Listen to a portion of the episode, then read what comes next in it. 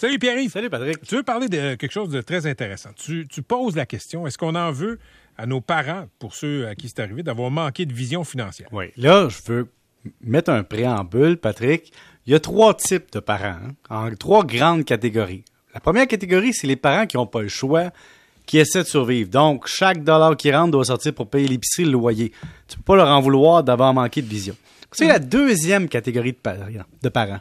De parents. Qui dit Moi, je me suis arrangé, ils s'arrangeront. Ça, c'est la majorité des parents. Et la troisième catégorie de parents, c'est Je vais pas mettre un enfant au monde sans lui donner une tape dans le dos que j'ai pas eu. Et donc, tu peux rassembler ça là-dedans et dire Moi, mes parents sont où, tu sais? Et Patrick, je vais te donner plein d'affaires. Je vais te donner un exemple.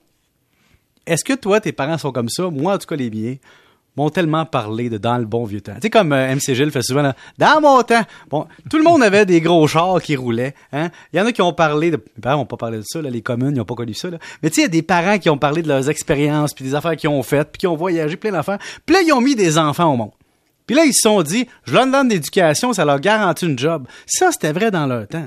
Aujourd'hui, on est sûr d'avoir une job parce que tout le monde peut travailler, il y a tellement de demandes. Mais, mais, mais, mais, il y a des inégalités sociales comme il n'y en a jamais eu au niveau financier. Et alors là, tu as des enfants dans la même classe, que les grands-parents ont déjà donné un héritage, l'autre que ses parents, il dit, je vais t'aider à l'école, mais sans plus, puis que l'autre, il faut qu'il aide ses parents à payer le loyer. Et donc, ça met des, des grandes disparités. Puis, je vais te donner un exemple de vision. Moi, moi, je connais des gens qui, les années 70, ils ont acheté des terrains. Mais pas genre 2000 pieds carrés, Patrick. Là.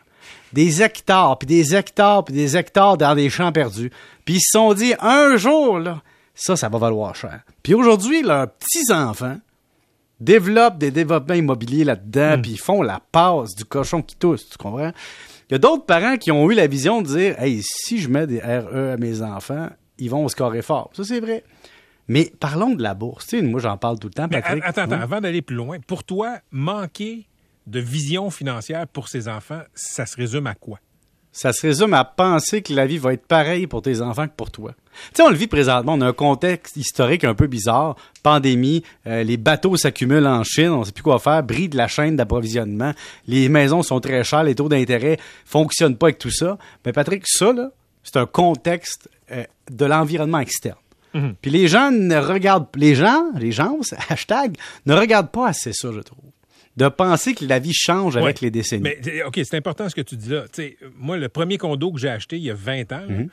euh, puis c'était pas, pas tout petit, c'était 700 pieds carrés. Ben, c'était tout petit, mais c'était grand aujourd'hui. Ouais. Quartier central, pas très loin d'une station de métro, 62 000 Aujourd'hui, tu n'as pas un cabanon pour ça. Fait que, je peux pas présumer que mon fils va accéder à un marché immobilier euh, de façon aussi facile que moi. Je vais te conter l'histoire d'un gars que je connais. Il va se reconnaître, là.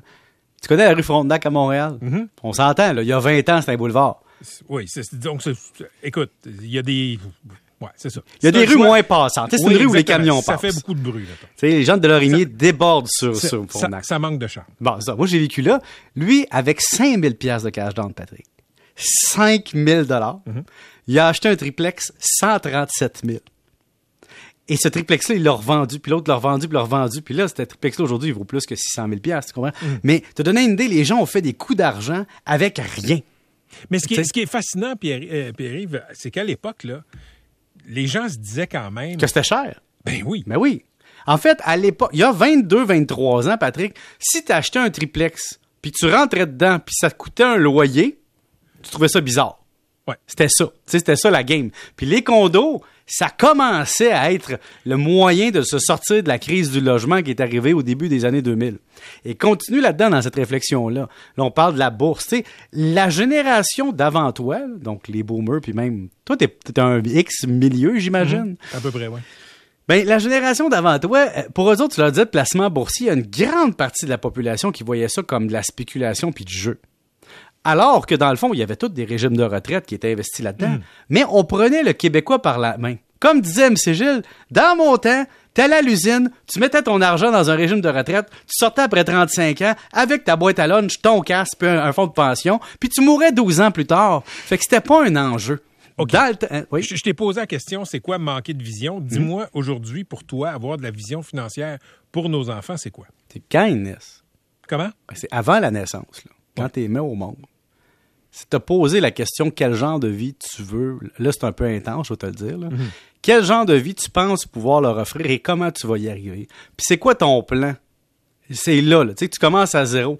Si dans ta vie personnelle, tu gagnes un salaire moyen et plus, et donc tu dépasses ceux qui sont dans, la- disons, l'équilibre du prix, ben, tu devrais avoir une petite marge de manœuvre. Maintenant, la question, c'est est-ce que cette marge de manœuvre-là, tu en investis une partie pour améliorer l'avenir de tes enfants ou tu en investis une partie pour avoir un plus beau genre? Puis moi, avoir la vision pour ses enfants, c'est de dire pendant une couple d'années, je vais rouler en voiture moyenne par rapport au modèle que j'aurais aimé avoir pour mettre ça dans les études de mes enfants. Moi, c'est vraiment ça que je vois comme vision.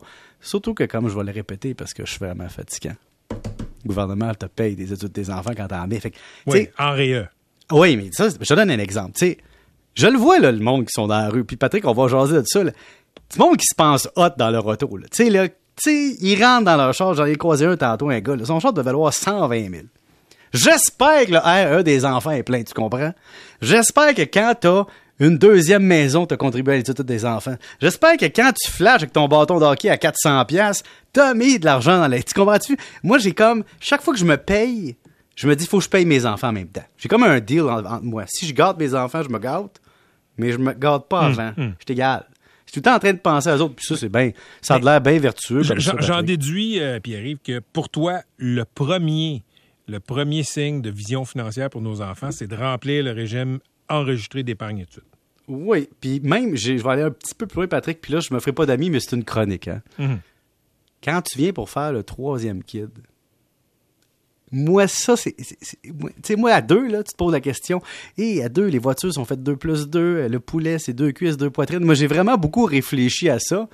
Puis le troisième, dans la société nord-américaine, avec la grandeur des logements, la grandeur des voitures, les forfaits, euh, le financement gouvernemental, les rabais des magasins, le- l'enfant mange gratuitement si le parent là, c'est fait pour que tu aies un enfant par adulte. La société te dit, nous n'avons pas fait de design d'urbanisme, nous n'avons pas fait les voitures, nous n'avons pas fait les, les voyages dans le sud pour que vous soyez trois enfants pour deux adultes. Donc, si je traduis, un autre signe de vision financière des parents, c'est de pas faire un petit frère à leurs deux premiers enfants ou une petite sœur. C'est ça, c'est de dire, hey, on, on va avoir des amis au parc à la place. Bon, Mais là, je c'est vais- une je vais- taquinerie, OK? Je, je vais te laisser gérer tes médias sociaux Oui, ce oui. soir. Dans Salut. Mon, dans mon temps, Pierre-Yves, on en avait 15. Oui, mais dans ton temps, les condoms, tu peux pas t'en servir parce que le curé disait t'as pas le droit de t'en servir. 15, pas 3. Hey, ma grand-mère, parenthèse, avait demandé au curé, je peux-tu arrêter la famille? Puis le curé, il avait dit non. Bon, a eu 13. hey, on va se laisser là-dessus. Salut! Salut. Bonne fin de semaine. On se retrouve euh, lundi.